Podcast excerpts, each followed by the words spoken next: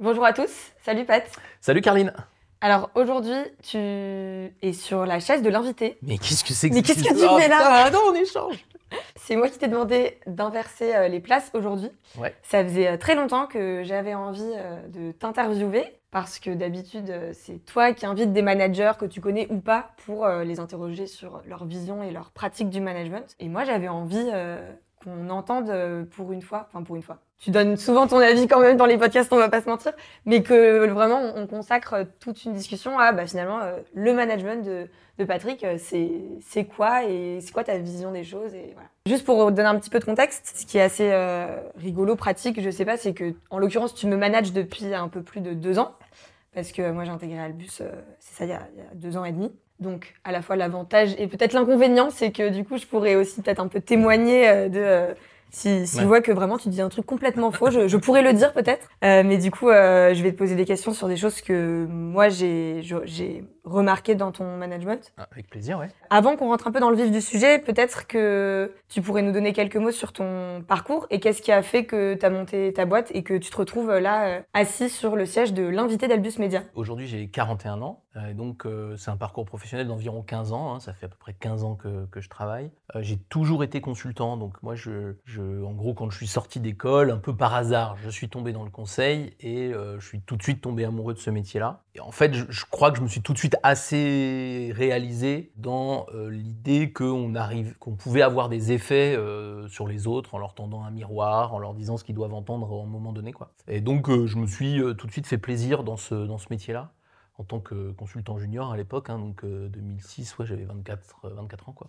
Et donc ça ça m'a tout de suite amusé. Donc là, j'ai été, euh, j'ai été embauché par un cabinet qui s'appelle Alter Ego Conseil, hein, qui, qui a fait l'essentiel, enfin six ans, mes six premières années de carrière, donc, où j'étais consultant. Et comme c'était une petite boîte, puis que je m'y plaisais, puis que je, je me débrouillais pas trop mal, j'ai assez vite eu la charge de manager des consultants euh, chez, chez Alter Ego. Donc j'avais très très vite un double rapport au, conseil, au management à la fois je conseillais des clients sur leur management et à la fois je manageais moi-même euh, des équipes qui ont commencé par être toutes petites et puis qui au bout de six ans euh, commençaient à être plus sérieuses, à la fois en hiérarchique et sur les contrats, etc. etc. Ça c'est la première partie de ma, de ma carrière.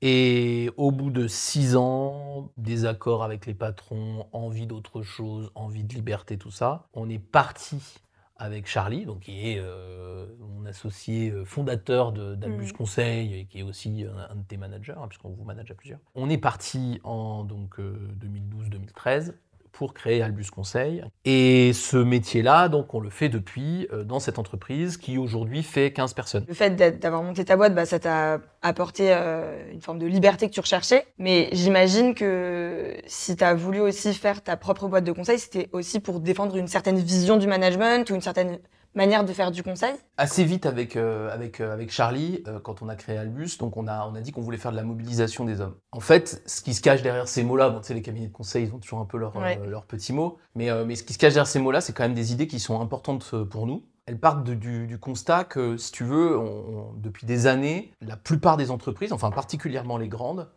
elles ont tendance à structurer, mettre des process, organiser, rationaliser, Mhm. rendre scientifique. Ça a apporté plein de productivité, ça a amélioré clairement les processus, si c'est ça que tu regardes.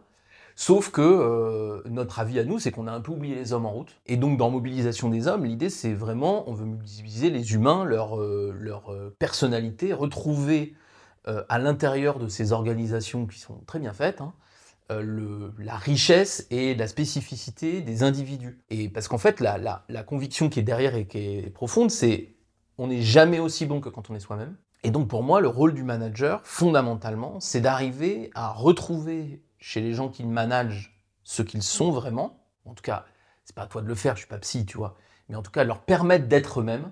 Et grâce à cette euh, nature, cette absence de posture qu'on va essayer de trouver chez les gens avec qui on travaille, bah, on va pouvoir créer des aventures collectives, donc on appelle ça mobilisation, on va pouvoir les mettre ensemble pour faire des choses extraordinaires. On va pouvoir se poser des questions pour quelle chose extraordinaire, mais ça c'est plus tard. Mais voilà, en gros, euh, l'idée c'est ça. Donc Albus, c'est ça sa vocation, c'est d'aller euh, révéler euh, le- l'extraordinaire des gens pour qu'ensemble ils puissent faire des projets un peu de dingue, quoi. Mais du coup, là, tout ce que tu dis sur la mobilisation des hommes, la, la vision que tu as aujourd'hui des entreprises, ça, c'est des choses que tu partages de manière explicite à tes clients. et les clients achètent le conseil d'Albus ou le conseil de, de Patrick Bois pour ça. Ils se disent, on va aider nos managers à euh, révéler euh, la nature des gens ou leur côté extraordinaire. Enfin, les, les- je veux dire, les- ma question est un peu bête, mais Non, non, non, les entreprises, elles payent, elles payent pour ça? Les entreprises, elles payent pour ça. Enfin, oui, sinon j'aurais pas de salaire. Même il y en a certaines qui payent cher pour ça. Qu'est-ce qu'elles viennent chercher en fait? Qu'est-ce qu'elles te demandent et, euh, et- et comment derrière toi tu mènes les missions pour répondre à cette conviction que tu as? Ouais, bah, en fait, elles payent dans deux cas. Soit euh, on rencontre des gens qui partagent nos convictions de base, qui sont un peu des rebelles. On a pu faire il y a quelques années euh, un, un article qui nous a beaucoup marqué qui s'appelle euh, manager, le manager punk. Euh, C'est-à-dire qu'on a des clients qui sont des gens comme les punks, hein, c'est-à-dire ni Dieu ni maître. hein, ils font les choses comme, comme, comme leurs convictions leur conseille de les faire. Et donc là, on va avoir une, une très grosse connexion. hein. Jean-Marie, qu'on a, qu'on a interviewé ici, c'est la caricature de, de- de ce genre de, de client qu'on va avoir. Donc là, oui, il va avoir, on, va, on va être acheté par des gens comme ça. Mais de plus en plus, les gens, les gens qui nous achètent ne sont pas des sont pas des punks. En tout cas, il- s'ils ont un bout de punk, euh, il, est, Mhm, il est Il est un- bien caché. il est un peu enfoui, ouais. Euh, par contre, euh, on est sur des gens qui sont suffisamment lucides pour se rendre compte que les entreprises se sont déshumanisées. Elles se sont pas déshumanisées par une décision de quelqu'un qui un jour a dit on en a rien à foutre, on déshumanise. Elles se sont déshumanisées à force de se rationaliser. C'est pour ça qu'on vend beaucoup de missions à des grandes entreprises, c'est que elles se rendent bien compte que euh, elles ont perdu le lien avec l'humanité des gens avec qui ils travaillent. Alors pas la machine à café où ça reste très sympathique et très humain, même dans les boîtes les pires, mais par contre euh, elles se rendent bien compte de ça. Et d'ailleurs, à force de faire des enquêtes, elles se disent ah bah on a un problème de reconnaissance, on a un problème de Mm. leadership, on a un problème de trucs, un problème de sens, des gens qui partent à cause de ça, des difficultés à recruter, etc. Donc ça c'est tout un tas d'indices qui leur font dire il y a un truc qui déconne. Et quand elles ont arrêté de faire euh, enquête sur enquête en se rendant Mhm. compte que ça sert à rien, quand elles ont un peu de chance, elles tombent sur des gens qui leur disent non mais c'est pas ça le sujet. Le sujet c'est pas de mieux comprendre leurs problèmes. Le sujet c'est que il va falloir remettre de l'humain chez vous. D'une part, ça paraît quand même rationnel, enfin ça paraît quand même euh, être la vraie réponse, c'est-à-dire que quand on leur dit ça, les gens se disent bah oui, euh, c'est vrai que mon système il est trop euh, projet, budget, rôle et responsabilité, il est trop machine. Donc ça, ça, ça, même des gens pas tout à fait punk, ils arrivent à le, à le comprendre. Deuxièmement, mettre de l'humain, c'est extraordinaire. Parce que, bah parce que justement, hein, on parle de diversité tout le temps, moi ça me hérisse, non pas que je suis contre, mais qu'on veut de la diversité pour mettre sur les photos, mais après on demande aux gens de travailler tous pareil, c'est débile. On s'en fout de la photo, euh, de la pub qu'on fait. Euh, par contre, essayer de savoir ce que les gens ont de, de spécifique et essayer Ouais, de ce le mettre qu'ils en peuvent valeur. montrer euh, vraiment de- d'eux-mêmes et, ouais. Voilà, Et comment ça- ils peuvent influencer le système aussi.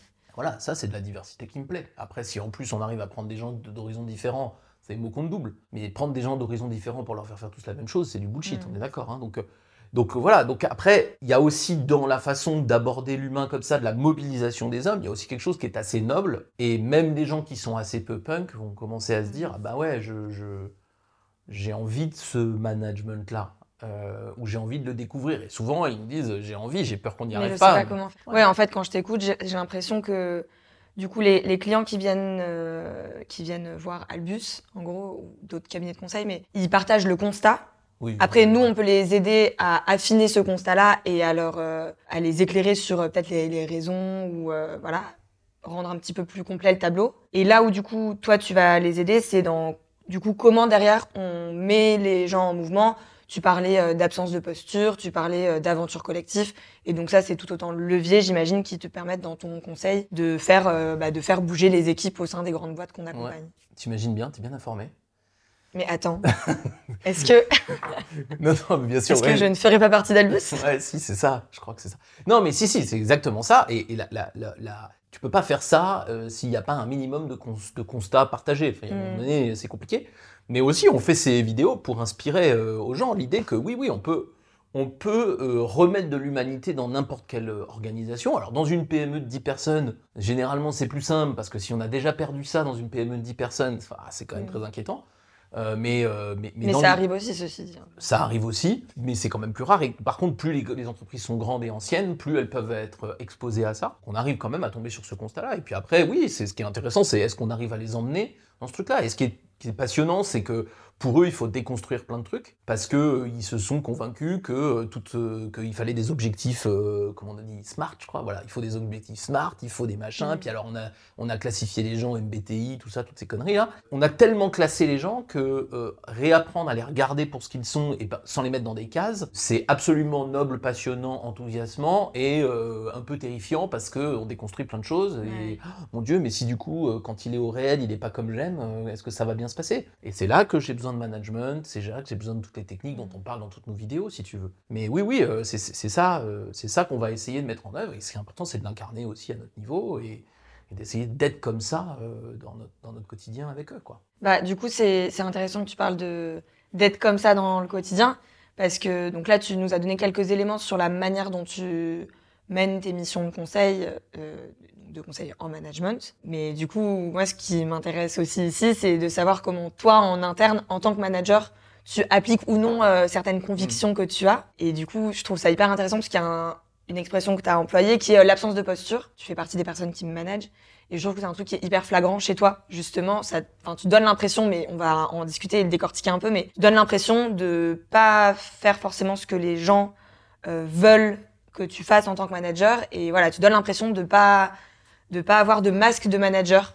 Euh, je sais pas si c'est un truc euh, volontaire, un constat que tu partages euh, dans ta manière de manager au quotidien. Quand je, quand je m'arrive de, de conseiller d'autres managers, je leur dis assez facilement euh, si tu fais du management, il faut pas, faut pas le faire pour plaire. Et si tu le fais pour le plaire, je, je crains que tu, tu fasses des choses assez, assez problématiques. Donc, je suis assez conscient du problème. Alors, une fois qu'on est conscient, euh, c'est pas si simple à faire. Non, je pense qu'effectivement, j'aime beaucoup euh, manager. Je pense que c'est pour ça que tu as fait ce métier et que tu as fait ces choix Ouais. aussi de monter ta boîte. J'adore aussi faire du conseil. J'adore, euh, j'aime énormément euh, avec euh, mon équipe, donc avec vous, j'adore énormément réussir ensemble les missions de conseil. Effectivement, je suis pas très intéressé par le fait que euh, d'être euh, d'être tout de suite reconnu, aimé Mm. ou, ou respecté en tant que manager. C'est pas quelque chose qui me motive euh, à court terme. Alors après, à moyen long terme, on n'est on n'est pas insensible et je suis content quand je sens que les gens me disent qu'ils sont contents de travailler avec moi, tu vois. Je sais pas que j'en ai rien à foutre complètement, mais c'est c'est pas mon objectif premier en fait. C'est pas euh, la raison qui me fait euh, te parler le matin d'un Mm. d'un sujet et des fois je me dis, je vois bien que, enfin moi j'ai j'ai la conviction que pour aider les gens, il y a des moments où il faut leur dire des choses qui leur plaisent pas au moment où on leur dit ou qui leur plaisent moins, ou qui n'est pas la chose qui leur plairait le plus. Oui, Euh, j'allais te demander, je me demandais si du coup, parfois, le fait que ce soit pas ton objectif principal, même si j'imagine que c'est c'est quand même quelque chose que tu as dans le viseur, mais c'est pas ton objectif principal de plaire aux gens que tu manages. Et du coup, je me demandais si parfois ça te faisait tester des choses, enfin ça te faisait faire des choses managériales qui, de fait, ne plaisaient pas forcément. Ah bah ouais. T'as- du coup, tu as, des exemples? Bien sûr, ouais. Alors, j'en ai plein de nature. Il y a euh, des moments, par exemple, où je vais euh, demander à quelqu'un que je manage de faire tout seul une action. Qu'il aimerait bien que, il aimerait bien que je sois venu avec euh, lui ou avec elle, parce que ça l'aurait rassuré au moment de faire les choses, parce que, parce que j'aurais été là. Je vais avoir aussi euh, plein de moments où, euh, où euh, par exemple, j'ai des, des, des consultants qui vont me demander mon avis sur un, sur un document ou sur un truc, et je le regarde et je dis non, mais vas-y, c'est bon. Ou même je le regarde pas et je dis envoie-le, ça va aller, tu vois. Oui, oui, je confirme, tu regardes pas des fois. ouais. Et ça, ça plaît pas forcément. Ouais. Là, je parle de petites choses. Parfois, dans la progression sur des choses un peu plus importantes, c'est-à-dire où est-ce qu'on se situe par rapport au métier, bah, je pense que c'est aussi pareil.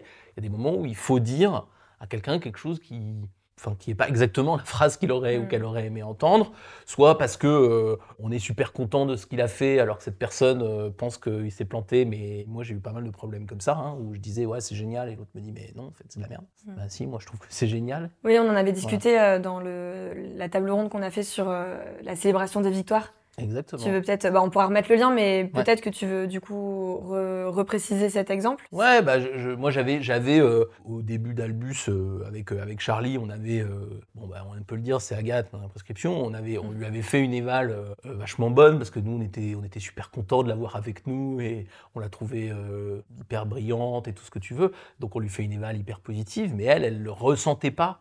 Euh, cette performance. Et donc, euh, ça lui a pas fait plaisir du tout et ça lui a pas plu du tout. Et elle nous en a, je sais pas si elle nous en a voulu, mais en tout cas, ça a nuit à nos, à nos, à nos relations.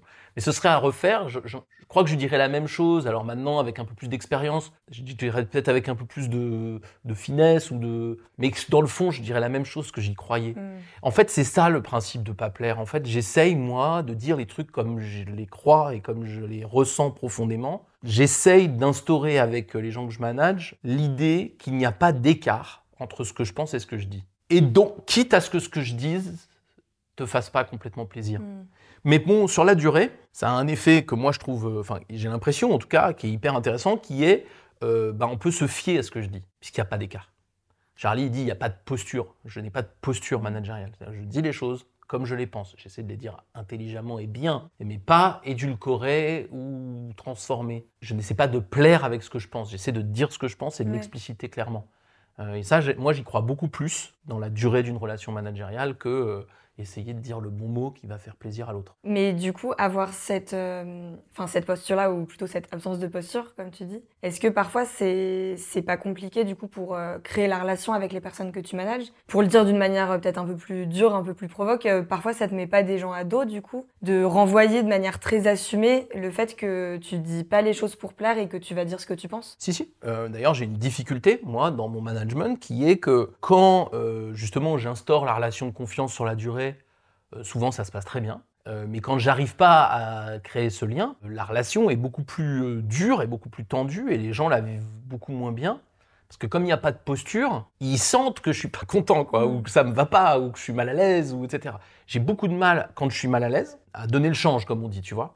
Donc ça, c'est un gros, gros défaut de ce système-là, hein, c'est qu'il est, euh, il est un peu dur euh, avec les gens avec Mm. qui j'arrive pas à créer la relation. Qui le vivent comme une injustice, tu vois, qui se sentent un peu déclassés. Mais pour autant, ça te fait pas changer euh, la manière dont tu les manages? Euh, J'essaie, je, je- vraiment, je pense un petit peu quand même avec la durée, en vieillissant probablement, je pense que je m'adoucis un peu. Non pas que je prends de la posture, mais j'arrive à, à un tout petit peu moins marqué quand même. Mais non, c'est super dur parce qu'en fait, Mhm. comme c'est pas calculé par définition, ben si je suis bien, ça va vraiment se sentir, et si je suis pas bien, j'arrive pas à le faire Mhm. croire. Oui, oui, c'est c'est marrant que tu. Enfin, vraiment, je. Moi, je l'ai moi-même ressenti en, en arrivant. euh, le côté, j'arrive pas à faire croire. Maintenant, ça peut paraître un peu anecdotique parce que euh, du coup, ça fait deux ans, euh, plus de deux ans que tu me manages, etc. On, on a créé une relation derrière, mais je me rappelle m'être dit au début, ah, mais Patrick, il va pas faire semblant d'avoir euh, une conversation avec euh, moi qui viens d'arriver dans l'équipe, juste pour faire euh, un peu du small talk, tu vois, pour créer la relation.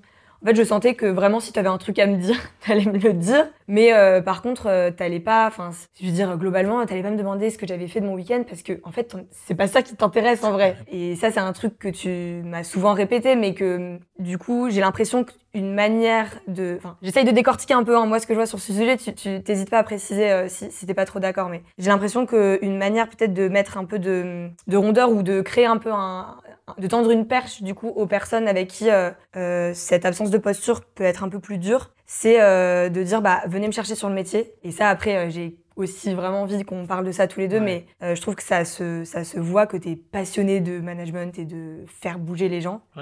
Et du coup euh, tu m'as souvent répété que un moyen pour aller te chercher un peu, bah c'est Parle-moi de missions, parle-moi de tes clients, parle-moi d'une situation euh, managériale. Oui, tout à fait. En fait, pour revenir d'abord à ton premier point sur euh, euh, je ne fais pas d'efforts, des fois je dis, moi, euh, j'ai monté ma boîte pour ne pas avoir à faire de karaoké. Je déteste le karaoké, j'ai pas du tout envie de faire des karaokés. Et euh, moi, euh, dans ma boîte, je veux pas faire de karaoké. Si vous voulez faire des karaokés chez Albus, vous avez le droit, mais vous n'avez pas le droit de me demander de le faire. Parce que j'aime pas ça et je vais pas faire semblant. Et vous l'avez vu, hein, sur ce... Quand oui, j'ai pas envie de faire oui. un truc. Quand on fait des karaokés, je ne suis pas là et je ne participe pas et j'en ai pas envie et ça ne m'amuse pas. Et, et- et il faut le il faut l'intégrer. Donc tout ça pour dire, moi je, je fais pas ça. Quand tu dis je me fiche de ce qui se passe dans le week-end, ouais, en gros je me, je me fous un peu de ce qui se passe dans le week-end. Et je trouve que c'est important de le dire parce que comme dans toutes les formations en management, on nous dit faut vous intéresser aux autres, tu as plein de managers qui vont poser des questions Hmm. euh, de ce genre-là sans avoir convenues, en fait. d'intérêt. Ouais.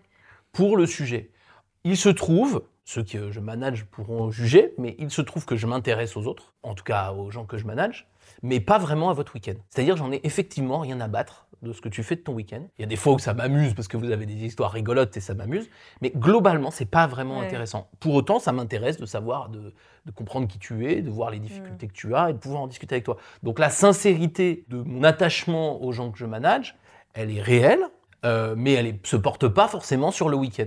Donc effectivement, je vais pas faire cet effort-là. Et par ailleurs, il m'est arrivé deux, trois fois, justement, par cette absence de posture, de dire très vite à quelqu'un quelque chose qui m'agaçait au tout, tout, tout début, ce qui n'était pas ton cas. hein. Il n'y avait pas de truc qui m'agaçait euh, directement, mais on, on- on en a parlé l'autre jour, euh, euh, ça a pu m'arriver avec, euh, avec Dieudonné ou des gens comme ça. Jour 1, il y a un truc qui m'agace, et le truc, c'est que l'absence de posture me fait lui dire non, mais Ouais. ça, il faut arrêter tout de suite, en fait. Et qu'il a arrêté tout de suite, et que et qu'il est encore avec nous, et que c'est un, et que c'est un consultant avec lequel j'a- j'adore euh, bosser des années après. Le fait d'être en absence de posture, ça peut faire des, des moments un peu durs dans la relation, mais moi, je garde un peu ce- cette ligne de conduite parce que je trouve que ça crée une fiabilité euh, du truc.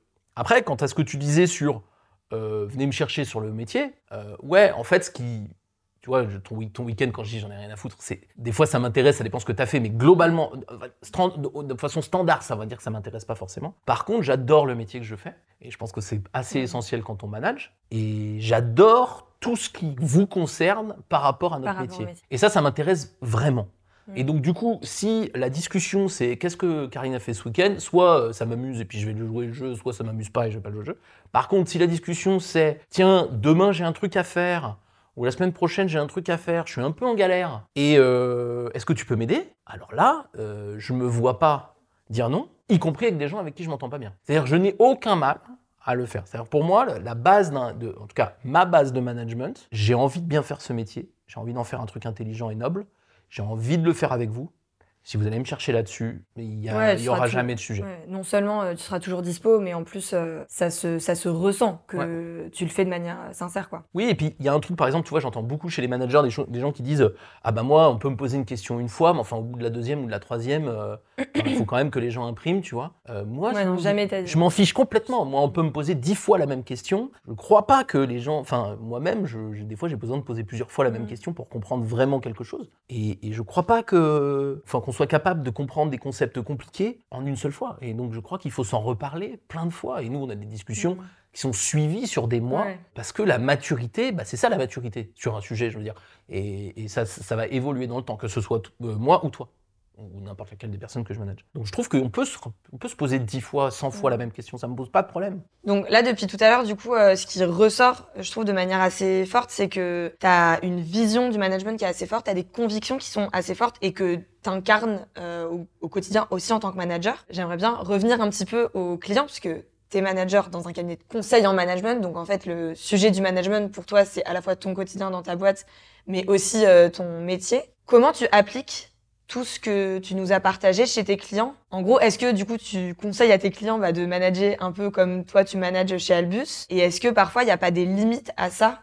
De se dire, bah, on a des, voilà, t'as des convictions très fortes, sauf que bah, le fonctionnement d'une grande boîte, d'un grand groupe, c'est pas le fonctionnement d'une petite PME comme Albus. Du coup, j'imagine que parfois tu te heurtes aussi à des contraintes et à des limites des systèmes qu'on accompagne. Ouais, c'est sûr.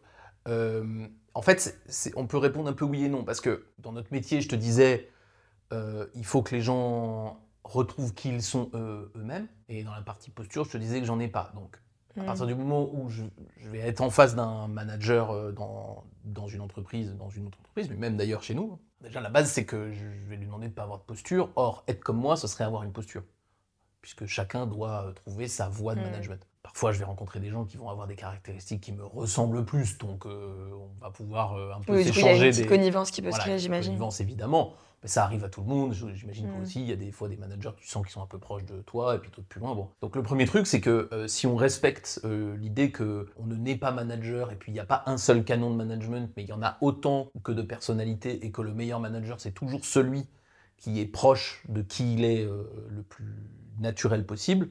Eh ben, du coup, je prône pas euh, que les gens managent comme moi. Sauf à dire qu'il faut qu'ils managent comme moi sans posture. Mais du coup, Mhm. ça fait pas la, ça fait pas la même chose. Donc, oui et non de ce point de vue-là. Après, il y a un autre truc pour moi qu'il faut, qu'il faut avoir en tête, c'est pour les consultants, tu sais, ils sont- on est souvent décriés euh, parce que McKinsey, Techerney, tous ces, tous ces gens-là qui ont des missions extrêmement lourdes dont on entend parler dans les médias, etc., euh, nous font une espèce de pub, malheureusement, pas toujours Mhm. très positive. Même si il y a des gens très bien dans ces boîtes-là, mais la pub est quand même compliquée. Moi, je pense qu'un cabinet de conseil se doit d'être en partie militant. C'est-à-dire, il se doit de défendre une certaine idée euh, de la manière dont les entreprises fonctionnent. Et donc, on ne plaît pas à tout le monde, et puis c'est pas grave, mais en tout cas, on propose ça. Je sais pas toi, comment, si tu arrives à le faire dans ta pratique de notre métier, mais moi, je pense qu'il faut quand même défendre un certain nombre de choses. Par exemple, ce que j'appelle moi le slow management. C'est-à-dire euh, cette idée de dire, euh, putain, il faut que les gens se calment en fait. On est dans une frénésie délirante. Et ça, moi, je le défends tout le mm. temps. C'est-à-dire, je vais jamais dire à mes clients, Ouais, Là, il faut peut-être donner un petit coup de collier. C'est très très rare. Pour que je donne un petit coup de collier, il faudrait vraiment que je sois dans une situation où les gens sont complètement abandonnés. La plupart du temps, il faut qu'ils se calment. Il faut oui, et encore, quand tu abandonnes, toi, du coup, ce que tu vas recommander, c'est une remise en action. Oui. Mais c'est jamais de la frénésie ou de l'accélération. En fait, Ça peut être de l'accélération, c'est vraiment ils sont arrêtés, mais c'est jamais la frénésie, effectivement. Euh, moi, je vais vraiment croire en ça énormément. Je vais vraiment croire au fait qu'il faut développer les humains tels qu'ils mm. sont et éviter de faire du tuning. Tu parfois, on parle ça sur la formation. Pour moi, la formation, le tuning, c'est euh, c'est tu prends quelqu'un et puis tu essaies de lui coller. Tu rajoutes des euh, gadgets. Tu rajoutes des gadgets. Euh, puis bon, à la fin, ça fait un truc très inélégant, mm. comme, comme tous les tunings un peu, un peu trash. voilà. Ça, c'est des convictions que je vais avoir et que je vais défendre partout. respecter la liberté des gens, développer leur libre arbitre, développer leur antagonisme, rechercher leur personnalité, faire en sorte que les choses dans lesquelles ils sont les meilleurs s'expriment beaucoup. Mm. Tout ça, c'est des choses que je vais défendre tout le temps. Juste développer l'antagonisme, en, d'autres termes, c'est en gros développer l'esprit critique. L'esprit critique, la créativité, euh, la capacité à s'étonner ou à se, oui, à s'étonner d'abord des, choses telles qu'elles sont. poser un regard critique sur euh, ce qui est en train de se Voilà, critique au sens large du terme, pas au sens forcément négatif, mais au sens large du terme. Négatif parfois, mais parfois juste, tiens, je m'étonne de ce qui se passe. Donc ça, par exemple, c'est des choses que je vais défendre tout le temps, et je pense que mm. tout, dans toutes les entreprises, on peut progresser en faisant ces choses-là. Après, euh, tu le disais un peu dans ta question, oui, bah, les points de départ sont différents. Et donc, euh, je sais pas, moi je travaille pas pour Michelin, mais j'imagine que si je travaille pour Michelin, une entreprise plus que centenaire, qui fait de l'industrie, des dizaines de milliers de personnes, euh, etc., je, ne vais pas leur dire, bah regarde comment on fait nous chez Albus, t'es con de pas faire pareil. Enfin, il y a un moment mm. donné, il euh, faut être modeste. On a des missions chez Saint-Gobain, une des plus vieilles entreprises françaises. Il y a plein de choses qu'ils peuvent faire, et puis il y a plein de choses qu'il faut qu'on accepte. Donc, le conseil, précisément, c'est pas plaquer sur les autres toujours la même solution, c'est insupportable.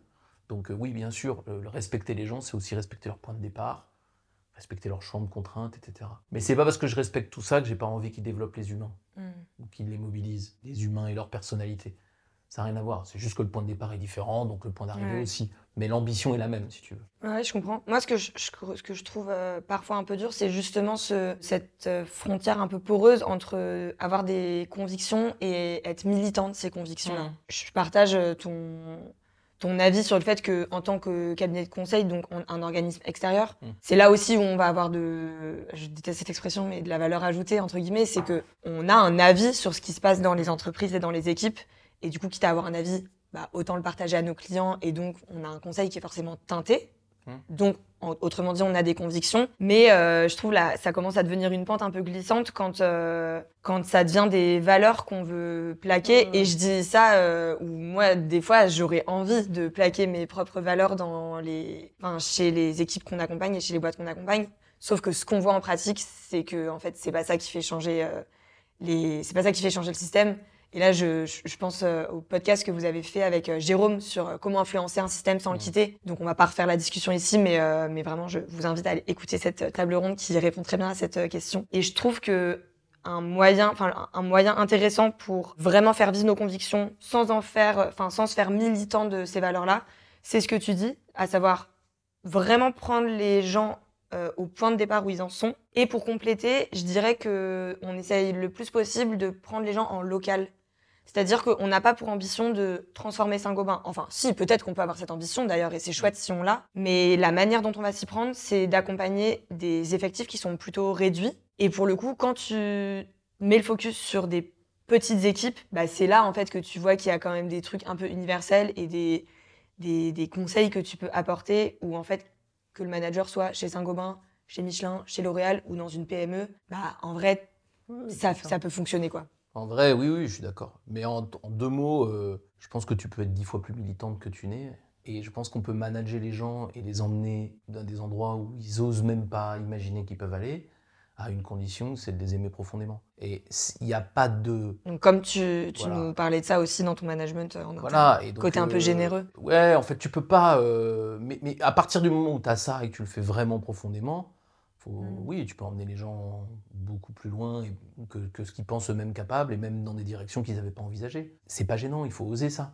Il faut oser ça parce que ça nous permet d'être alignés, mais c'est aussi parce que c'est ça qu'ils aiment. Ils aiment être emmenés, que ce soit en management ou avec des consultants ou autres, ils aiment être emmenés au-delà de leur capacité, de ce qu'ils croyaient être leur capacité, parce qu'en fait, leur capacité, euh, on est très très loin du maximum. Donc euh, ça, c'est vraiment intéressant. Et on n'est pas obligé, de, on peut le faire en slow management, c'est-à-dire on peut le faire en se laissant tranquille, en se donnant du temps, etc. Mais juste découvrir, se découvrir, euh, apprendre des choses. Tout le monde aime ça. Il ne faut pas avoir peur de les emmener là-bas. Je trouve que ce que tu dis, ça, ça illustre très bien euh, l'autre gros sujet qui, moi, me marque beaucoup dans ton management. C'est euh, ce que j'ai appelé, mais on va décortiquer un peu ensemble, c'est le côté euh, management généreux. Et effectivement, je, peux en témoigner, je me porte garante en étant managé par Patrick que quand on se pose une question sur le métier, globalement, tu seras toujours dispo pour y répondre. Et ça se verra que tu auras envie d'y répondre et que tu auras envie de nous aider. Et moi, je trouve que c'est un truc qui est vraiment fort, que tu dis souvent chez tes clients aussi, et que j'ai l'impression euh, que, tu essayes d'appliquer aussi en interne dans ta gestion d'Albus, de euh, mettre beaucoup de générosité dans ton management.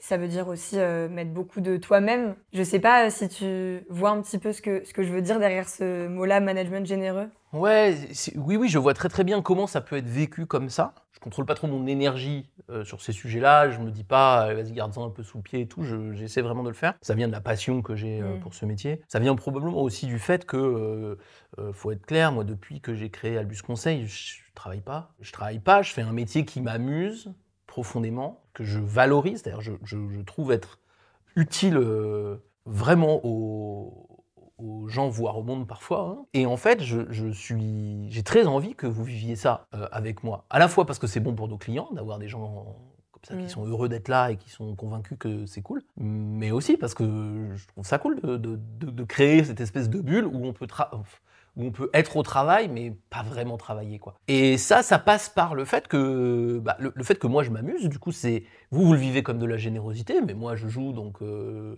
je me dis pas, euh, ça me coûte rien en fait, faut, faut comprendre. C'est-à-dire, c'est généreux de votre point de vue, mais moi ça me coûte pas cher. C'est pas un peu provoque de dire ça?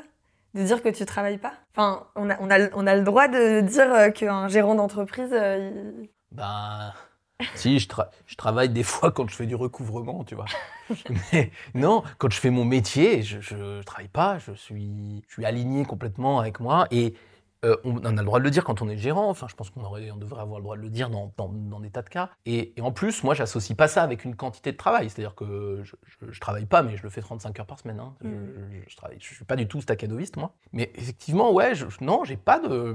Si j'avais plus besoin de gagner d'argent pour vivre, euh, je crois que je continuerai à faire du conseil. C'est une de mes activités euh, de mm. ma vie. Voilà. Mais du coup, alors, je, je, repose ma question, mais un peu dans l'autre sens. Est-ce que du coup, c'est pas justement parce que tu as monté ta boîte que tu peux dire ça? Parce que tu nous disais euh, bah, que as, avec Charlie, vous avez aussi créé Albus bah, pour faire une boîte un peu qui vous ressemble, avec beaucoup de liberté, etc. Est-ce que c'est possible d'être manager dans un environnement qui est très contraignant, où on va dire qui est plus contraignant. que le cadre que vous avez créé chez Albus, et d'aller euh, un peu chercher ce truc de d'amusement et de, tu vois, si on se dit, euh, bah, ne pas travailler, c'est un peu euh, un idéal au loin. En fait, la question, c'est est-ce que, parce qu'en fait, je pourrais dire, je travaille pas, je pourrais dire aussi, je suis passionné, c'est-à-dire c'est ma passion, mm. c'est une de mes passions. J'essaie qu'elle soit pas envahissante. D'ailleurs, ça me va très bien qu'elle ne soit pas envahissante, qu'elle dure 35 heures par semaine. C'est être passionné. Si la question que tu poses, c'est est-ce qu'il faut être patron de sa boîte pour être passionné? Ma réponse, mm. c'est non. Le problème, c'est que dans plein de boîtes, euh, il y a des gens absolument passionnés, et d'ailleurs souvent passionnants, mais qui sont entravés par plein de conneries. On leur demande plein de trucs qui ne sont pas leur passion, et qui les gênent dans leur passion, ce qui fait qu'ils ont des managements hyper heurtés, parce que du coup, justement, c'est très difficile d'être généreux quand la moitié des choses que tu demandes, c'est très chiant. Ça serait 50% euh, de temps euh, qui est consacré au recouvrement et... voilà, ça serait trop relou, tu vois. Heureusement, c'est pas notre Faire cas. ses notes de frais. 5 ah, ah, jours. Arrête, arrête, arrête, je veux faire des boutons. Non, mais tu vois, pour moi, évidemment, c'est plus, enfin, peut-être plus facile à faire quand c'est sa boîte et tout. Je, je, conçois. Maintenant, pour moi, le truc du manager, ou en tout cas euh, de, ce qu'on va essayer de faire quand on est manager, c'est est-ce que je suis un peu passionné par ce que je fais, que ce soit le métier, le produit, euh, mm. l'environnement. Il y a plusieurs raisons d'être manager pour un même métier, euh, d'être passionné pour un même métier. Et la question, c'est est-ce que j'arrive à créer dans mon équipe un espace dans lequel on a suffisamment de temps où on se parle de passion? Et moi, chez mes clients, je, je dis souvent aux managers, je leur dis, mais euh, il faut que vous reparliez métier, il faut que vous vous, vous refassiez plaisir Mm. sur le, le- ce qui est excitant ou ce qui est beau dans votre métier, que ce soit avec des opérateurs, des gens très techniques dans les usines, que ce soit avec des vendeurs, que ce soit avec des, avec des gens plus dans le tertiaire et tout. Et en fait, on a un peu oublié ça parce qu'on a mis des tas de process, etc. Moi, j'ai créé un système de management où, avec Charlie où on a enlevé plein de problèmes qu'on n'avait pas envie d'avoir. Mais Comme euh, quoi, tu, tu peux donner un exemple? bah, euh, par exemple, on se fait pas chier à valider les congés, à calculer les congés. Vous nous demandez des congés, on les accepte. D'ailleurs, vous les demandez même pas, vous nous signalez que vous les prenez, et puis voilà. On, on s'embête pas avec euh, les augmentations salariales. Vous les décidez quand vous avez envie d'être augmenté, vous savez qu'il y a des critères. Bon, bah, vous demandez. Ça m'évite d'avoir le problème à gérer, que je te donne une augmentation, puis que tu trouves que tu méritais plus, etc. J'ai pas à gérer ce problème. Ok, ça c'est difficile à faire quand c'est pas ma boîte. Mm. C'est possible à faire quand c'est ma boîte. Mais si vous regardez les managers, ils passent un temps fou à gérer plein de sujets qui sont pas les bons en fait. Et quand j'ai bossé, je prends un exemple chez Darty, ça m'a vraiment frappé et ça m'a aidé dans mon management de bosser avec Régis, qui est un manager que j'ai interviewé à ta place euh, il y a quelques semaines et qui m'a vraiment beaucoup inspiré dans mon management. À l'époque, on bossait chez Darty. C'est pas Régis, c'est pas Régis Darty, hein, son nom. Euh, donc c'est pas sa boîte. Ils font du service, tu sais, c'est les gens qui réparent les, machines à laver. Et euh, je me rappelle avec lui, on avait travaillé justement sur la passion ou la noblesse qu'il y a à réparer un- une machine à laver. Et on reparlait de ça, de la technique, de ah mais comment tu fais pour réparer cette panne, etc. Les mecs ils sont passionnés. Mais quand tu les manages sur le taux le nombre de visites, le taux de euh, le temps que tu passes par euh, client, le taux de je sais pas quoi ou le machin truc, les mecs ils comprennent plus ce qu'ils sont en train de faire et ils font de l'abattage. Quand tu commences à leur dire, j'aurais qu'on reparle de machine à laver, ça me Mm. paraît bizarre, moi on n'est pas passionné de machine à laver, mais eux c'est des techniciens, ils aiment ça quoi. Eh ben la passion elle se réveille. Alors, je te dis pas qu'elle se réveille comme un patron d'entreprise euh, Mm. 35 heures par semaine, mais la passion elle se réveille. Et quand tu arrives à faire ça, c'est quand même merveilleux. Donc pour moi le truc du management, c'est est-ce que j'arrive à étendre un peu l'espace euh, dans lesquels les gens arrivent à se passionner un peu? Et moi mes grandes satisfactions de manager, c'est quand j'y arrive un peu avec vous. Et où j'y arrive ou directement ou parce que les conditions qu'on a créées fait que ça vous arrive. Si, si je reformule juste du coup ce que tu dis, en gros, c'est même un manager qui est dans un environnement où il doit, euh, je sais pas, écrire des reportings, euh, où il a plein de contraintes, etc. C'est se dire bah, comment tu arrives à autoriser et ouvrir des espaces de discussion sur un élément qui peut susciter de la passion. Là, tu parlais euh, de Darty, où il y a peut-être du coup la passion de, de l'activité. J'imagine que dans une autre industrie, bah, comme tu dis, ça peut être le produit qui peut vraiment rallier les gens. Et du coup, je, je creuse encore cette question-là. Si jamais un, un manager, là, on s'adresse à un manager qui a du mal à identifier un truc euh, qui est un peu évident, tu vois, parce qu'on va pas se mentir, il y a certaines activités de d'entreprise qui qui sont très fortement euh, symboliques, euh, qui voilà, je sais pas, construire des équipements euh, haut de gamme de cuisine. Ben, on a tout un imaginaire derrière. On se dit, bah ouais, en fait, quel que soit le métier que tu fais dans cette boîte, tu peux te douter qu'il y a un peu la passion du produit derrière. Qu'est-ce que tu conseillerais à un manager euh, qui a cette envie-là dont tu parles de euh, assumer que tu peux essayer de t'amuser dans ton travail et autoriser ses équipes à avoir cette sensation de ne pas travailler, mais qui a du mal à identifier comme ça des, des, des terrains de discussion pour euh, réveiller un peu ce côté passionné. Alors c'est plus, plus facile à faire. hein, tu, tu faisais mention des casseroles, c'est chez Staub, c'est plus facile à faire quand on fait des casseroles merveilleuses que quand on encadre des vigiles de supermarché, hein, soyons clairs. hein. Donc il y a des métiers qui sont difficiles Mm. euh, pour réveiller des passions parce qu'ils euh, ils sont très répétitifs. Ou par exemple un vigile, c'est un métier où tu fais quand même pas grand-chose. C'est-à-dire globalement tu surveilles et tant que t'as pas de problème, il se passe quand même rien. hein. Donc c'est des Mm. métiers qui sont compliqués et j'ai du mal à imaginer qu'on puisse être vraiment passionné d'être euh, vigile. Je pense qu'il y a des métiers où c'est plus dur, mais et d'un autre côté il y a des métiers où, où ça va être plus simple. Mais quand même, pour moi la question elle est elle est assez fondamentale et c'est pour ça que c'était on, fait, on peut faire le lien avec la posture. Qu'est-ce qui moi m'intéresse dans ce métier-là? Et je trouve que d'ailleurs les gens ils sont trop intéressés par des choses entre guillemets bling bling, c'est-à-dire qu'ils ont envie de travailler pour euh, Christian Mm. Dior, pour Staub, pour euh, je sais pas moi Nike, pour euh, le PSG. En tout cas, il y a plein, ils ont des mecs, ça, c'est des boîtes qui reçoivent des dizaines de milliers de candidatures Mm. parce qu'on s'imagine que travailler dans cette boîte extrêmement euh, médiatique, c'est très cool. C'est pas vrai. Enfin, ça peut être très cool de, pas- de travailler pour Dior, mais tu peux travailler dans des boîtes qui fabriquent des cuvettes de toilettes et que ce soit passionnant. Euh, parce que la passion, elle n'est pas forcément sur le produit, elle peut être sur la façon dont on travaille ensemble, par exemple. Je me rappelle quand on parlait il y a quelques années de l'entreprise libérée, il y avait un exemple où c'était des équipes de, qui faisaient de la tuyauterie dans l'Ouest. hein, donc c'est des gens des plombiers quoi. Bah, tu peux être passionné de, de, de- Mm. de la technicité ou des, des- de- des contraintes. Donc moi pour moi la- la- le, le premier truc c'est quand, quand on va manager quelque chose et d'ailleurs c'est pas évident dans le conseil, hein, c'est pas si simple que ça dans le conseil d'être- d'être authentiquement passionné, c'est qu'est-ce qui m'intéresse profondément dans ce métier-là. Donc là, il y a un peu d'introspection. hein. Notre collègue Camille, elle est tout le temps en train de dire aux clients, je pense qu'elle a raison, mais prenez du temps pour vous, pour vous poser la question pourquoi vous faites ce job. Et il y a plein de raisons de le faire. C'est pas forcément des valeurs très hautes. hein. Ça peut être le plaisir de travailler ensemble. Ça peut être des choses toutes simples, toutes, toutes basiques. Qu'est-ce qui est vraiment profond là-dedans? Dans quoi vous, vous vous sentez bien, vous vous réalisez? Et comment est-ce que je peux le transmettre? Ça va pas plaire à tout le monde, mais c'est pas grave. On s'en fout de plaire à tout le monde. On fait la question du début. Par contre, sur ce sujet, vous allez pouvoir faire ça sans posture. Et sur ce sujet, vous allez trouver des gens qui ont un peu envie de vivre ça avec vous. Pas forcément comme vous, mais avec vous. Et ça, pour moi, c'est la question du management et comment on arrive à le faire. Alors maintenant, si tu me mets euh, dans, un, dans un corner en me disant, mais ouais, mais alors justement, tu parlais des vigiles, je sais pas. C'est vraiment des métiers trop compliqués pour moi. Moi, j'ai vraiment des métiers, j'aimerais bien y aller. Il faudrait que je m'en occupe et que je me plonge dedans pendant des semaines pour arriver à comprendre. Donc je dis pas que c'est applicable à tous les métiers, mais je pense que dans beaucoup de métiers, et qui sont pas que des métiers euh, spectaculairement bien, euh, on peut faire des choses absolument passionnantes. Oui, en fait, les derniers points que tu évoques, c'est assez cohérent avec le fait que toi, tu trouves ça passionnant. Et ces aspects-là de transmission et tout, bah, ça se retrouve euh, dans n'importe quel secteur parce Mm. que c'est dès que tu as deux êtres humains ensemble, tu peux globalement faire des, faire des trucs comme ça. Et du coup, c'est assez cohérent avec le fait que toi, c'est un domaine qui te passionne et que du coup, euh, bah, tu bosses dedans depuis 15 ans, quoi. Ouais, exactement. Non, mais moi, tu vois, dans mon ex- expérience, on a la chance dans notre métier, comme tu le sais, de, de rencontrer des managers dans plein, plein, plein de secteurs, la chimie, l'industrie, le service, etc. Moi, j'ai vu des gens passionnés dans tous ces secteurs. Pas tous, mais j'en ai vu. Et la dernière fois, j'avais un discours un peu négatif dans une usine chimique, et la nana m'a repris en me disant. Ouais, mais en fait, euh, moi, je voudrais quand même dire un truc. Moi, ça me passionne ce que je fais. Donc, en fait, on l'a, ça, y compris dans des, usines qui marchent pas bien, dans machin, etc. Il y a de la passion. Et je crois que c'est ça qui fait qu'on arrive à enlever la posture et à faire partager ça aux gens. Puis après, il y a un choix. Je, dis souvent, moi, les, salariés, ils appartiennent pas à leur patron. Vous ferez de vos choix. Je peux créer des conditions pour que vous épanouissiez et que du coup, un de vos choix soit de rester. Mais en vrai, je peux pas faire beaucoup mieux que de créer ces conditions-là pour que vous ayez envie de rester. Au bout d'un moment, vous m'appartenez pas et, euh, et donc vous allez faire vos choix. Donc là, là, oui, il y a des gens qui vont se plaire et qui vont aimer travailler avec euh, moi ou avec Charlie ou avec d'autres. Ça va durer euh, quelques années, euh, plus parfois. Je parlais de Camille, Agathe, ça commence à Mm. faire un paquet de temps qu'elles ont l'air d'aimer travailler avec nous. Puis si elles n'aiment pas, elles sont un peu maso. hein, vois. Après, on va se rencontrer. Il y a des gens qui restent moins longtemps. Il y a des gens avec qui on va se disputer un peu, avec qui on va pas réussir à se caler. Ça arrive aussi. Donc il y a pas.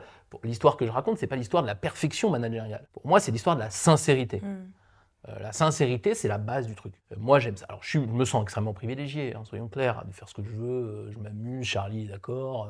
euh, il est d'accord avant que je lui demande, de toute façon, et c'est vrai dans l'autre sens. Je suis extrêmement privilégié. Mais quand même, il y a des choses qu'on peut reproduire, même à plus petite échelle, et qui sont soyez sincères, soyons sincères sur ce que j'aime dans ce métier. Et essayons de créer une bulle, et les gens qui vont trouver le même plaisir que moi, ben, on, Mm. on va pouvoir faire un bout de chemin euh, professionnel ensemble. Ouais, ce que, j'aime bien, euh, du coup, enfin, pour reprendre un peu ce que tu dis, c'est pas forcément aller chercher euh, une passion commune euh, avec euh, les personnes que tu manages, Mm. mais c'est se poser la question, tiens, dans quel type de situation ou sur quel type de sujet je pourrais me permettre en tant que manager de pas avoir ma posture de manager? Parce que, du coup, toi, c'est ce que tu disais, bah, oui, chez Albus, tu as ce, euh, cette possibilité-là de jamais avoir de posture, mais on sait que parfois, dans certaines boîtes, il y a des managers qui ont à qui on demande plus de choses, qui ont plus de contraintes. Mais même dans ces cas-là, de se dire, bah, est-ce que je peux m'autoriser à créer euh, un espace d'échange où vraiment je fais tomber le masque? Et en fait, derrière, bah, c'est peut-être ça qui peut euh, créer des échanges vraiment passionnés et, euh, et derrière, après, créer un relationnel quoi, avec, euh, avec les gens que tu manages. Ouais, la passion, c'est pas un compromis, tu vois. La question de la passion entre toi et moi, c'est pas euh, d'essayer de trouver la passion commune. C'est quoi notre passion commune? Mhm. Les bonbons qui piquent? Bollywood. Ah voilà, Bollywood. Mais ça nous amuse et on aime bien Ouais, ouais, se vrai, passer- c'est pas ça. se passer un film euh, indien de temps en temps et, et on est content et ça nous fait plaisir. Ah, écoute la musique, j'aime bien machin. C'est rigolo, ça crée un tout Mm. petit lien. Oui, mais c'est annexe en vrai. Le vrai sujet, il n'est pas là. Le Mm. vrai sujet, c'est est-ce que le, qui, ce qui occupe le, plus clair de notre temps ensemble, c'est de faire des missions de conseil Est-ce que là-dedans, on arrive à, à se passionner de, de la façon dont on le fait mutuellement, etc. C'est pas un compromis, il faut qu'on le fasse totalement tous les deux. Après, euh, il y a des consultants avec qui je m'entends très bien, avec qui j'ai très peu de passion commune. Toi, effectivement, Mm. il y a Bollywood, peut-être euh, peut-être les bonbons qui piquent. Mais, euh, mais voilà, il n'y en a pas besoin en fait. C'est pour ça que la question du week-end, on s'en fout un peu. C'est-à-dire que si, si ton week-end il m'intéresse pas, il m'intéresse pas, c'est pas grave, on l'a pas passé ensemble de toute façon. Donc c'est pas vraiment gênant. Moi, ce qu'on va passer ensemble, c'est un bout de lundi. Donc ma question, c'est qu'est-ce qu'on fait dans ce bout fait de dans ce lundi, lundi qui, m'in- qui, qui nous, qui, nous, Mm. qui nous fait plaisir? Et je suis content quand tu passes un bon week-end. Mais je suis heureux quand un lundi après-midi, tu raccroches de ta cliente et ça t'est arrivé il y a trois jours, et tu es heureuse d'avoir Mm. Réussi quelque chose. Ça dure peut-être euh, 20 minutes, une demi-heure, une heure, mais pendant ces 20 minutes, une demi-heure, une heure, tu travailles pas. Ouais, c'est vrai. Tu es juste heureuse d'avoir vécu un truc. Alors, euh, si c'est une fois tous les six mois, c'est chiant, hein. Euh, mais j'espère qu'on arrive à le faire un peu plus souvent parce qu'on s'amuse ensemble, parce qu'on s'écoute, parce qu'on se respecte. Parce qu'après, c'est ça le truc. Hein. C'est est-ce que j'essaie d'avoir des consultants qui me ressemblent ou est-ce que j'essaie d'avoir des consultants qui s'amusent? Ah bah Moi, j'essaie d'avoir des Mm. consultants qui s'amusent, soyons clairs. Parce que si j'essaie d'avoir des consultants qui. Si tu essaies de me ressembler, tu vas pas t'amuser. C'est chiant d'être moi si t'es pas moi-même. Et encore, même moi, des fois, je me saoule moi-même. Donc euh, voilà. Mais ça serait pire. Essaye d'être Mm. moi-même, tu vois. C'est horrible. C'est trop chiant. Par Ouais. contre, essaie d'être toi-même et sois toi-même en même temps que je suis moi-même. Ah, Il y a des chances qu'on s'amuse ensemble. hein. Mais euh, ouais, du coup, en, en t'écoutant, je me dis, il y, a il y a un autre truc, euh, pour le coup, qui est peut-être du, vraiment du rôle du manager, c'est souligner les moments où tu vois que les personnes de ton équipe, et peut-être que ça dure 5 minutes, mais souligner le moment où tu sens que la personne, là, pendant 5 minutes, elle a arrêté de travailler. Et en fait, elle est juste contente de ce qui Mhm. vient de se passer. Et là, bon, on va pas refaire notre podcast sur euh, la célébration, mais je, je- encore une fois, je, je peux témoigner. Euh, ça, c'est un truc que tu fais vachement, je trouve. En fait, j'ai des moments, mais je sais pas si les autres, les gens vivent ça dans leur, dans leur management. Moi, j'ai des moments où euh, mais les gens que je manage font quelque chose qui me stupéfait, qui m'émeut, qui m'émeut, Qui m'émeut, oui, oui, tout à fait. euh, où euh, je suis, où il y a quelque chose qui se passe. Ça m'est arrivé il y a, a pas très longtemps avec, j'étais avec Audrey dans une réunion, je la vois, je me dis c'est extraordinaire. Enfin, j'étais, euh, j'étais en mode, c'était pas mon cerveau analytique. J'étais en train de me dire, Eh, c'est trop fort. Mais il faut le dire à ce moment-là comme on le pense exactement. Pour moi, c'est ça en fait le truc de, ça fait un lien avec la célébration, mais Là, on parle de comment moi je manage. Moi, je, je- si je ressens ça, j'essaie de le dire comme ça. Et, des fois, c'est bizarre parce que ça coupe presque la phrase, parce qu'il n'y a pas justement de posture, parce que j'ai pas écrit tout le texte pour dire voilà, en trois points, voilà pourquoi j'ai trouvé que c'était bien ce que tu as fait. Euh, je lui dis euh, putain, excuse-moi, dans mes deux secondes, on débriefera après, mais c'était trop fort ton truc là. Et j'étais vraiment ému et j'ai Mm. je, je- je- je- je je- je transfère cette émotion. C'est pas tous les jours, tous les matins, avec tout le monde, tout le temps. Mais quand ça arrive, c'est tellement précieux. Et c'est hyper important parce que les gens ont besoin à la fois d'avoir dans le regard de leur chef ce genre de truc, mais aussi euh, c'est le moment où on est le plus sincère. Mm. Et donc du coup, ça marche de ouf. Mais ça marche parce que c'est pas un calcul. Oui, ça, ça serait vraiment contre-productif si on sentait que c'était calculé. D'ailleurs, si on faisait le texte de ce que j'ai dit, ça répond pas au canon de ce qu'il faut faire en management. Oui, on nous dirait, il faut qu'il y ait bien les preuves avec les Mm. arguments, les exemples et les trucs. Non, à ce moment-là, ça va pas du tout. C'est pas ça qu'il faut dire au sens euh, rationnel du terme. Mais c'est ça absolument qu'il faut dire au sens émotionnel du Ouais. terme. Et ça crée un lien qui est très très sincère et donc ça fonctionne. C'est- C'est quand même le secret, moi, pour moi, du management. C'est est-ce qu'on arrive à être sincère? Mais du coup, la, la question euh, que je me pose aussi en t'écoutant, c'est est-ce qu'il n'y a pas un, euh, un retour de bâton possible à être entre guillemets autant sincère qui va avec euh, ce que j'appelle le management généreux c'est du coup euh, être vraiment euh, toi-même. Et je pense qu'on en a beaucoup parlé là depuis le début de cette discussion. On sent que effectivement tu mets pas de masque et t'es toi euh, le lundi matin et vendredi à 15h quoi. Mais du coup s'il y a des situations managériales qui se passent moins bien, mais que c'est autant toi-même et que tu peux pas te cacher entre guillemets derrière le masque de manager que tu mets euh, le lundi à 8h et que tu retires le vendredi à 17h, 17h ou 18h, bah est-ce que c'est pas d'autant plus dur? Ah si, Euh, moi il y a des situations managériales qui me blessent profondément et qui me qui vont m'empêcher de dormir ou qui vont, qui vont vraiment me, heurter profondément.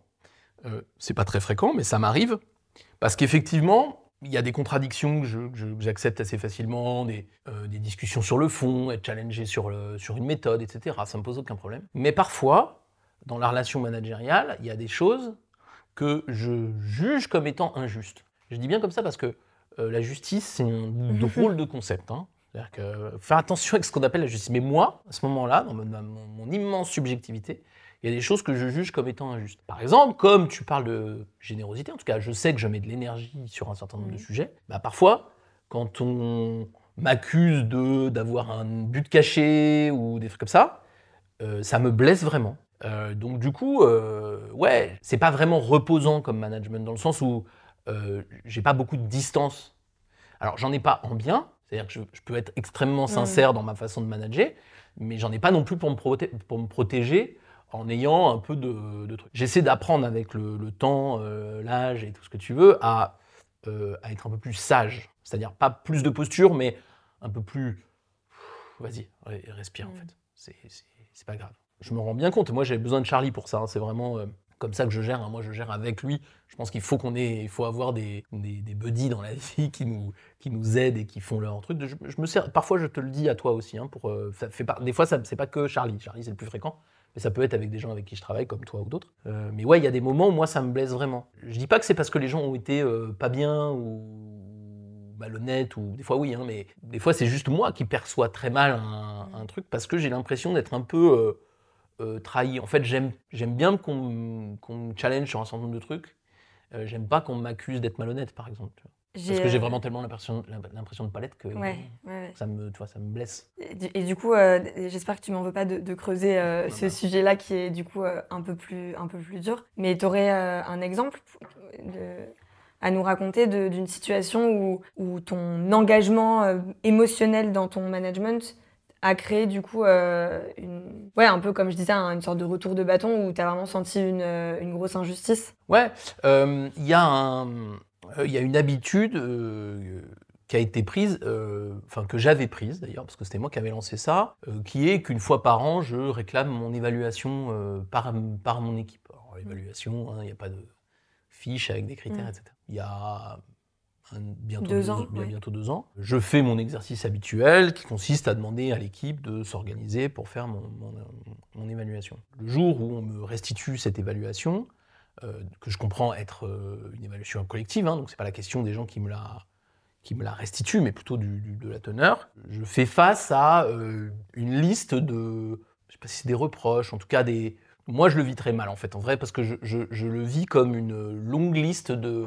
une espèce de purge mm. non désirée. En plus, je dis pas que j'avais été très bon dans la période qui précédait, probablement pas, hein, mais. Euh, mais en fait, les Vals, c'est un moment où je cherchais à avoir quelque chose qui m'aide à grandir. Puis là, j'avais un truc qui était, qui était vraiment une liste euh, assez forte à l'après-vert de choses qui, qui étaient dures et tout je trouvais qu'il y avait, un, il y avait une forme de, négation du, de, l'énergie, une espèce de déconnexion, une espèce de, on avait l'impression que plutôt que d'essayer de m'aider, il y avait euh, une sorte de déferlement de trucs qui, qui vont pas. Et ça, moi, je l'ai vécu assez mal parce que je me suis dit, euh, enfin, je me suis rien dit du tout, hein, c'est émotionnel, on le vit mal, on le vit mal. Mais après coup, je me suis dit, en fait, euh, sur le fond, il y a plein de choses vraies, mais en vrai, ça m'a, enfin, on, on, a oublié de, de me dire que, les intentions étaient bonnes. on a oublié de me le faire sentir, ou, on a ou alors on me l'a fait sentir de façon que j'ai ressenti comme étant insincère.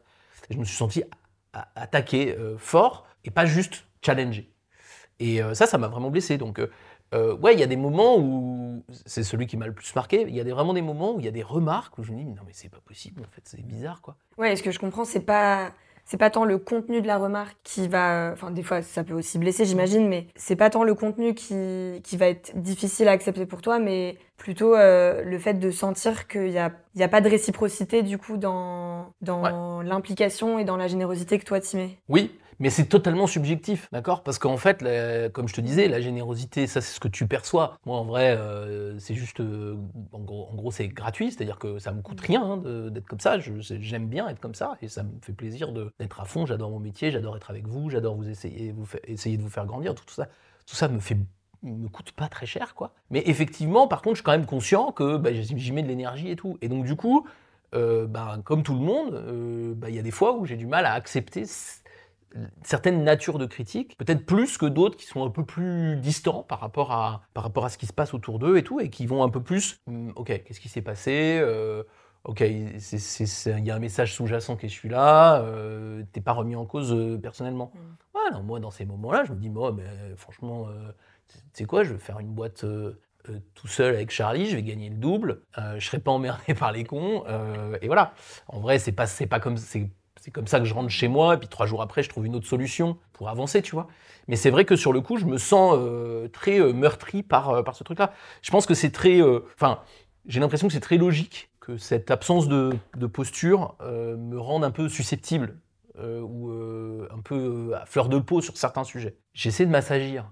Ça m'est moins arrivé quand même hein, depuis deux mmh. ans, ou de façon plus isolée, sur des petites choses qui ne m'empêchent pas de dormir. Mais il y a vraiment des moments où je me dis, ouais, non, où ça vraiment ça me, ça me blesse.